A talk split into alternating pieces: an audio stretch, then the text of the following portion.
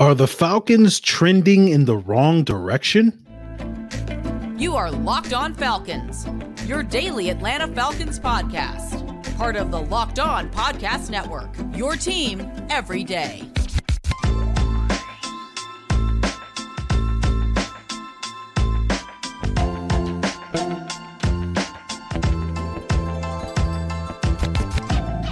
Welcome back, everyone, to another illustrious episode of the Locked On Falcons podcast, your daily Atlanta Falcons podcast, part of Locked On Sports Atlanta, your team every day. And today's episode is brought to you by Game Time. Download the Game Time app, create an account, and use code Locked On NFL for $20 off your first purchase.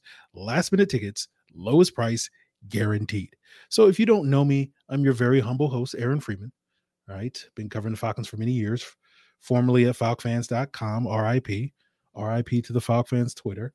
Uh, you know, people also call me, you know, Serious Black. They call me Mr. Drew, right? But my friends call me Negative Nancy, but you can call me Mr. Drew. But you can become one of my friends by becoming an everydayer of this illustrious podcast. And all you got to do is subscribe or follow for free on YouTube or wherever you listen to podcasts to get the latest episode as soon as it is available. So today's episode, we will be joined a little bit later by Josh Kendall, who covers the Atlanta Falcons for the Athletic. Uh, to get his thoughts on this week six action. Unfortunately, Josh was driving uh, during this conversation, so I couldn't necessarily keep too much of his time as we often do on these sort of recap episodes. So we'll close out the show by taking a deeper look into that conversation that we had briefly on yesterday's episode talking about the Falcons potentially trading for a defensive tackle. And I'll go a little bit more in depth into my reasoning on that uh, a little bit later on the show. But without further ado, let's jump into that conversation with Josh Kendall of The Athletic right now. Welcome back, everyone, to another Locked On Falcons podcast. I am, of course, your humble host, joined by an illustrious guest, Josh Kendall of The Athletic. And if you're watching on your screens here on this illustrious YouTube channel, you can see that Josh is in the midst of driving. Hopefully, we will not be distracting him too much uh, as we talk about the Atlanta Falcons. But Josh, how are you doing today? Good, good. Yeah, forgive me if I don't look at you. I'm going to pay attention to the road, but I can I can talk and do that safely. Yes. I believe. Yes, we we we will just stare at your chin and let you uh, pay attention to the road. But Josh, let, let's talk about this week six loss for the Atlanta Falcons. I, I'm curious from your perspective is this game a trend in the wrong direction, a trend in the right direction? We we sort of had the early success of the Falcons with that 2 0 start. Then we had that dip. Then we had the performance last week against Houston. Is this some of is this do you take away more good from this game or you take away more negative? Well, certainly, I think you take away negative, and I think the biggest problem is there's not a trend at all. It's just all over the map. Um, I understand you've got a second year quarterback who's made made nine starts now. Um, but in year three of Arthur Smith and Terry Fontenot, you'd hoped for a little more consistency in performance. Um, if the three and three record is not troubling in and of itself, certainly nobody in NFC South has run away with it. Atlanta could be in first place with a win over Tampa Bay. It's that the performance itself has fluctuated so wildly over the six games that has you worried about whether the Falcons long term can iron out all of those kinks. So when we're talking about the inconsistency, again, you, you mentioned you know having a second year quarterback, you have a lot of young pieces uh, elsewhere on your offense. Uh, relatively speaking, I guess a veteran defense, at least in, in some of the key areas. You think this is just a sign of the youth and experience, or is this more of a um, deeper issue with the inconsistency?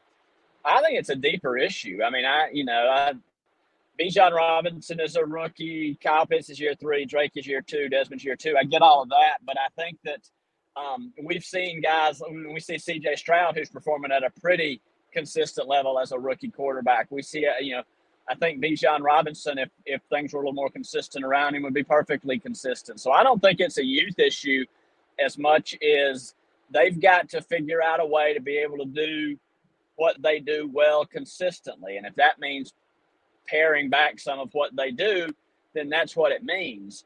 But I think that um, I, I, don't think you can attribute what's going on in Atlanta to youth. I, I, don't think that's fair because it's not just that it's any youth.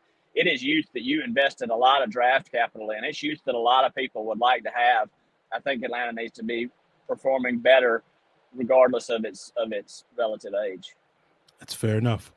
So uh, we will continue this conversation here with uh, Josh Kendall and his steering wheel as we uh, talk a little bit more about some of the positive things from uh, this Washington game. If there is anything encouraging to take away from a very discouraging loss, and we'll get into that, guys, as we continue today's Locked On Falcons.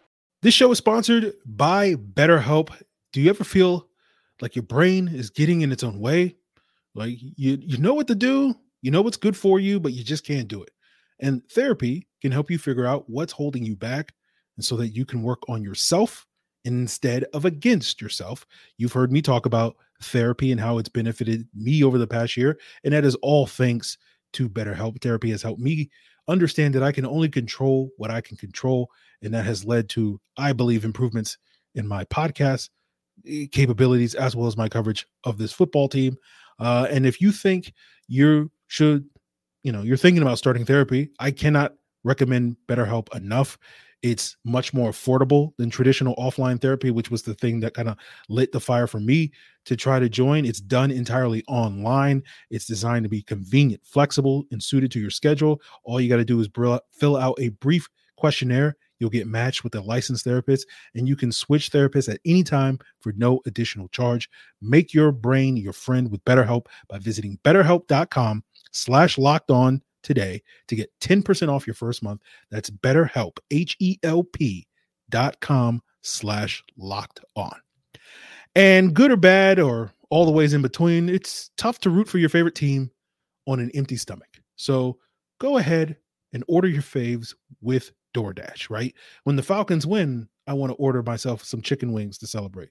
When the Falcons lose, I want to order myself some chicken wings as a pick me up right? So clearly, I just want to order wings, and fortunately, my local favorite wing spot is available only on DoorDash. So find your faves, your pick me ups that you need, and get 50% off up to a $10 value when you spend $15 or more on your first order. When you download the DoorDash app, enter code locked23 is subject to change and terms apply. That's 50% off up to a $10 value when you spend $15 or more on your first order when you download the DoorDash app and enter code locked23. Don't forget to use code locked23, L O C K E D 23 for 50% off up to a $10 value on your first order when you download the DoorDash app and spend $15 or more. Subject to change, terms apply. So continuing here with Josh Kendall of the Athletic, and as Josh just laid out, you know, a lot of things that were discouraging in this game. But I'm I'm curious, Josh, did you find things that you were encouraged by in this game, either on either side of the ball for the Atlanta Falcons? Well, I, you know, overall, I'm very optimistic about this defense. I think this defense has played really well, and it's interesting as somebody who's followed Atlanta for a while, as you know, to sort of have a defense that you feel like you can count on. That's a weird thing. Um, offensively, you know, Desmond Ridder played poorly, and that's troubling because he hasn't been consistent. But for the second week in a row, he made some NFL level throws. I mean, he has shown he can make the throws that Atlanta wants him to make. Um, I, I, think that one of the most frustrating things about Desmond Ridder is that he's frustrating the people who want him to be the answer. And I think he's frustrating the people who don't want him to be the answer because it's not like he's been good or bad he's been some of both, and it's kind of been all over the map. I had an NFL talent evaluator once tell me that, you know, when you're evaluating players, especially quarterbacks, you're looking for a fatal flaw. You know, that's when you give up on a guy. When you see a fatal flaw, when you see something that he doesn't do well, that he doesn't get better at, the mistake that he makes over and over again, or the thing that he just can't do. The Falcons haven't seen a fatal flaw in Desmond Ridder because they've seen him do everything they've asked him to do at a high level.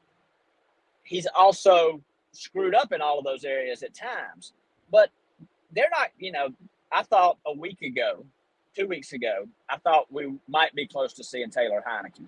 I no longer think that. I think Desmond Ridder has put enough good things on tape in the last two weeks that the Falcons are like See, we knew he could do this stuff. We knew he could do this stuff. Now we just got to get rid of this, this, and this, and this, and we'll be fine. Whether or not that's reality, whether or not that happens, I don't know. But I think that's what they're telling themselves. Yeah, I think that's fair. I think that's fair. Um, talking about the defense, um, they got five sacks against Sam Howell. It felt like that was the one thing missing from this defense in their performance, um, which is getting that pass rush, getting the quarterback on the ground.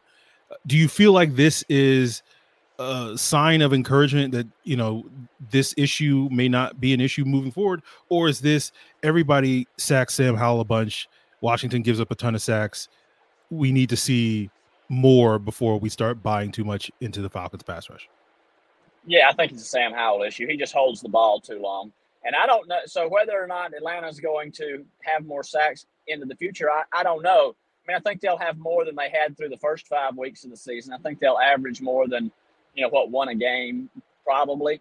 But this is not a guy. This is not a group, a defensive coaching group that is honestly seems very worried about the number of sacks. Jerry Gray even said last week. He said, he said, you know, the Eagles with all leading the NFL in sacks and going to the Super Bowl last year was an anomaly. Says it's usually not the teams that do that that end up in the Super Bowl. It's usually the teams that perform well on third down. He, he mentioned a couple of other metrics. So these guys don't necessarily believe that it's sack or nothing. They are very, they very much want to contain guys in the pocket. They very much want to be disciplined in their run rush game, and they very much want to do it with a four man rush as much as possible because that allows them to do all the stuff that they want to do on the back end. So I don't know that Atlanta is going to be a sack happy team um, unless they somehow get to play the Commanders again. Okay. Um, I'm curious. Are, are, you buying into that? Do you do you think what they're saying about it not necessarily being as important or critical with the sacks? Uh, I, th- I think that they. I think that they played.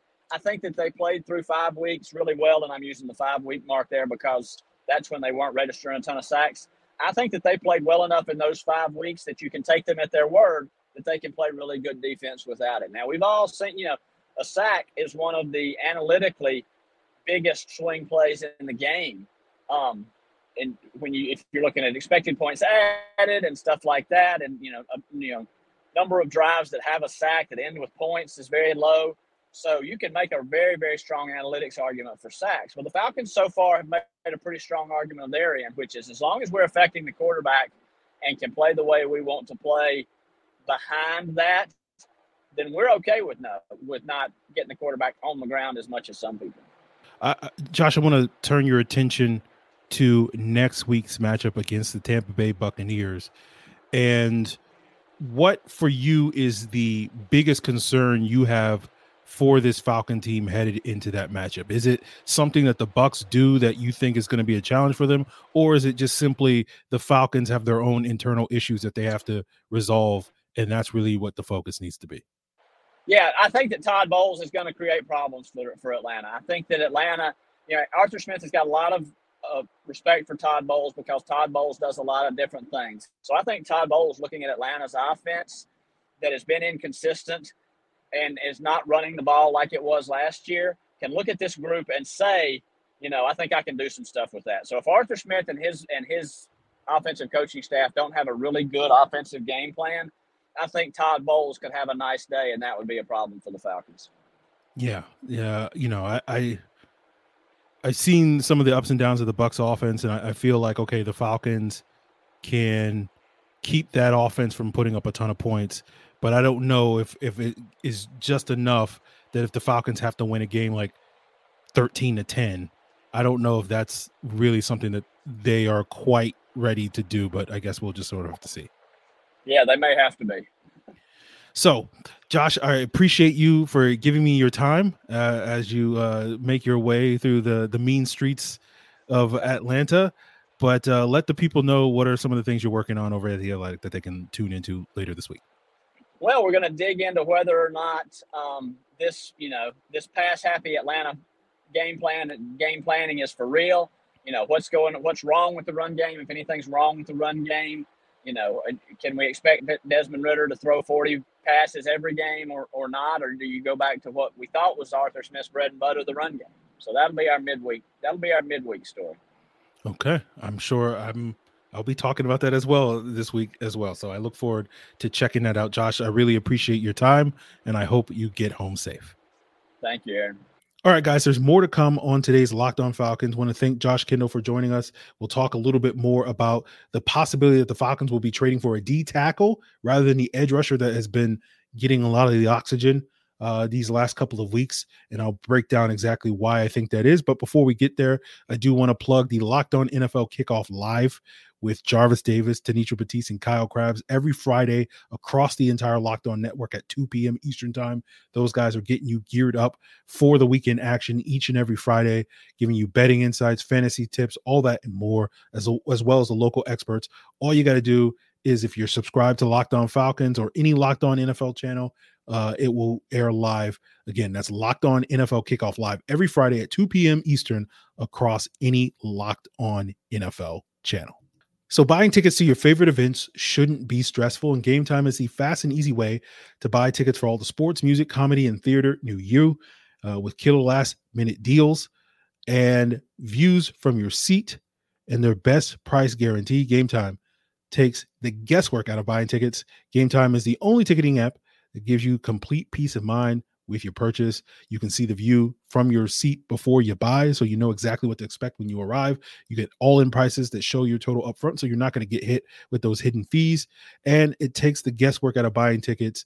All you got to do is download the Game Time app, create an account, and use code Locked On NFL, and you'll get twenty dollars off your first purchase. Terms apply. Again, create an account and redeem code Locked On NFL for twenty dollars off.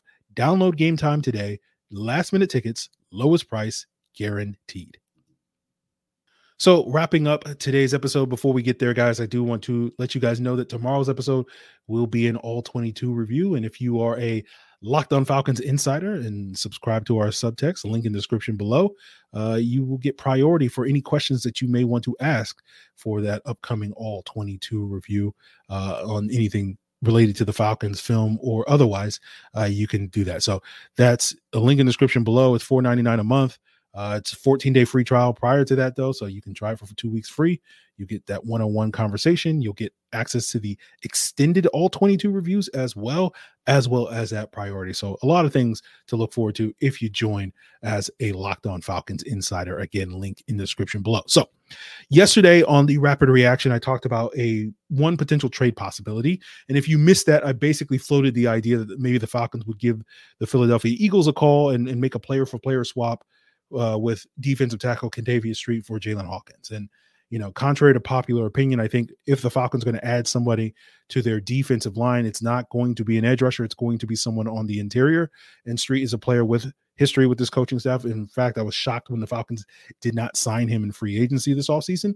But he's currently kind of buried on Philadelphia's depth chart, given how you know how many good players they have at that D tackle position. He did play a lot yesterday because there's been some injuries to some guys, including Jalen Carter but he would be a welcome addition here in Atlanta. And I think, you know, as as much as I like Jaylinn Hawkins, who's a solid role player, I think he's kind of one of the more expendable players on this roster, especially for a Philadelphia Eagles team that at least the Philly folks that I follow have been saying for weeks now that the Eagles desperately need to add some safety depth uh, at that position. We know Howie Roseman loves to make those trades, but Hawkins is a little bit more expendable than other guys that the Falcons could offer simply because we saw yesterday against Washington, DeMarcco Hellams get those dime snaps instead of Hawkins has kind of alternated the last couple of weeks between Jaylinn Hawkins and DeMarcco Hellams. But you also have Trey Flowers back there, right? And we talked about this during the summer that what the the main reason I thought the Falcons signed Trey Flowers was to kind of be that dime safety because that's basically what he did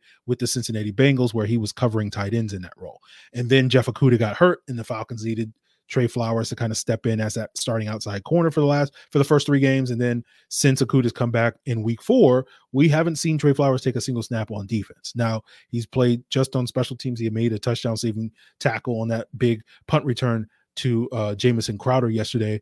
And while I don't like Flowers as an outside corner, and I've been very vocal about that over the last month or two, um, I'm I don't have a problem with him covering tight ends, and it's basically because I don't think Trey Flowers is good enough to deal with separation, right?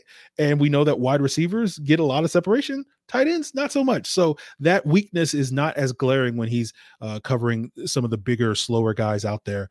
Um, you know, at that tight end position. So I think in that role as a dime player. So you, you have these sort of two internal options if the Falcons were to shop someone like a Jaylinn Hawkins, they could trade for, or, of course they could make a move by giving up, you know, a late round draft pick. But you know, while I think edge is going to be a priority position to upgrade for the Falcons in the offseason, in large part due to Bud Dupree and, and Calais Campbell being impending free agents. Um, I don't think it's something that the Falcons are going to be that focused on between now and then, right? Between now and the offseason at upgrading, right? I think people have this fantasy that the Falcons are going to make this big boo bold move at edge. And if they were to do that, then they would have to cut either Lorenzo Carter or Bud Dupree mid-season, and that's just nothing that I. There's nothing that indicates that the Falcons are unhappy with what those guys have given them this season. I, I understand why fans may be unhappy with what those guys have given them, but you know, ultimately at the end of the day, you know, what you you think is is not that important. It's what they think, right? It's what Arthur Smith and Terry Fontenot and those guys think that's ultimately going to be the deciding factor. But to me, what the Falcons have been telling us, if you've been paying any amount of attention the last six weeks, is that they are very unhappy with the D tackle position, right? They're not unhappy with edge. They're unhappy with D tackle because you've seen constant roster churning the last six games. They've had four different combinations of defensive tackles that have played as the primary backups to Grady Jarrett and David Onyemata through six games. Well, yesterday we got LaCale London and Albert Huggins. The week before that we had Eli Ankou and Albert Huggins. We had two weeks of Timmy Horn and Ta'Quon Graham. We had two weeks of Ta'Quon Graham and and Timmy and uh, I'm sorry Albert Huggins. Um, and and so basically, like the Falcons need somebody to come in here that can give Grady Jarrett and David Onyemata a break, right? Grady's playing like 73% of the snaps, which is basically the same amount of workload that he's been getting for six years running. Now, we spent a lot of time this offseason talking about getting grading some help. And while we've added better players around Grady Jarrett. We have not lightened his load in any sense. And in fact, the last couple of weeks, David Onyemata's snap counts have gone up the last couple of weeks. So what you want from this Falcon team, and uh, particularly at the D tackle position, is that if and when the Falcons, if, if, or when the Falcons are playing meaningful football games in December and January, you don't want Jarrett and Onyemata to be out of gas right? At the pace that they're going on, they're going to be out of gas down the stretch when the Falcons are going to need those guys to be able to step up. And so getting somebody in here that can give those guys a little bit of a breather is something that I think the Falcons will prioritize in the meantime. Now, of course, that's going to probably lead to some of you go, okay, well, they won't go out there and get an edge rusher. Maybe they'll go out there and get a big time D tackle like a Christian Wilkins or a Christian Barmore or Javon Kinlaw or somebody else uh, that are, you know, potential impending free agents this year or next year or whatever. But again, I don't think those people that are putting that out there are really paying attention, right? We talked about this with the plausibility of the Danielle Hunter trade back in June and why I did not think that was very plausible because it's all about the money. The Falcons don't want to pay these guys. And when you give up the assets for these premium players, these big name players, you are compelled to pay those guys, as you saw the last couple of years with midseason trades like Roquan Smith and Bradley Chubb and TJ Hockenson, all guys that got top of the market deals after teams gave up first and second round picks. Instead, you're more likely to see a low level trade like we just saw with the Van Jefferson trade, where you're giving up a six round pick and you're not compelled to have to pay that guy. If you're giving up a first or second round pick, you have to pay that guy to, to justify giving up that type of draft asset to rent a guy for eight to 10 games or whatever it winds up being. But if you're giving up a six round pick for Van Jefferson, yeah, you know, there's no big deal. If we don't pay him, then it's no big deal. We didn't lose anything other than maybe a special teams player player or a third stringer in all likelihood uh, in that regard. So I expect a similar sort of uh, output for the Falcons. You know, that's where a Kentavius Street type of player comes. Uh, it doesn't cost a lot of money, right? You know, I think if they were to trade Jaylinn Hawkins for Street straight up, it would basically be a cap neutral move. But trying to get someone that can give the best bang for their buck without very little buck that the Falcons are willing to pay at this point in time. Where you know someone that can come in give you not only value on those rundowns that we're seeing the LaCale Londons and the Albert Huggins and the Timmy Horns, etc., play, but also be able to give you some value on those passing downs so that Grady Jarrett and David Onyemata can get the occasional breather and hopefully won't be on E by years in. So that is, you know, again, this is something that we can continue to explore, but that is something that I do think people need to be a little bit on the lookout, uh, potentially over the next two weeks between now and the trade deadline, which is the Tuesday after the Week Eight game against uh, Tennessee, I think it is, uh, who we're playing in Week Eight. So, um, yeah, that's just something I, I, I wanted to put out there, something to keep an eye out. You know, when you're seeing all these, you know, cuts like Randy Gregory and Frank Clark and whatnot, you know, I don't think the Falcons are interested in those guys, right? For a variety of reasons. But if someone was to cut a D tackle, hmm, hmm, that's going to be something to keep an eye on. So, you know, not going to blow smoke up your butt, right? Here on, on, this illustrious podcast about the Falcons going out there and getting some splash edge. But, uh, you know, we don't king shame here on this podcast. But uh, if you like having smoke blown up your butt, you know, that's on you. You know, do you live your life? But, uh, I think that's all it really is at this point in time. So keep an eye on this D tackle group, where I think it's much likelier that the Falcons may make a move uh, in the coming weeks. So we'll we'll keep an eye on that. But tomorrow we'll be breaking down the all 22 from this most we- recent action against the Washington Commanders, uh, looking at you know what's some of the issues with the run game, some of the issues. Of course, we'll talk about Desmond Ridder. We'll talk about some of the defensive um, adjustments or and whatever else that I keep my eye on. And of course, make sure you check out the subtext as well if you want to get access to extended all 22 review, as well as get priority on any questions that you guys may ask me. I really appreciate you. Make sure Locked On Falcons is your first listen. Check out Locked On NFL for your second listen. It's all part of Locked On Podcast Network, your team every day.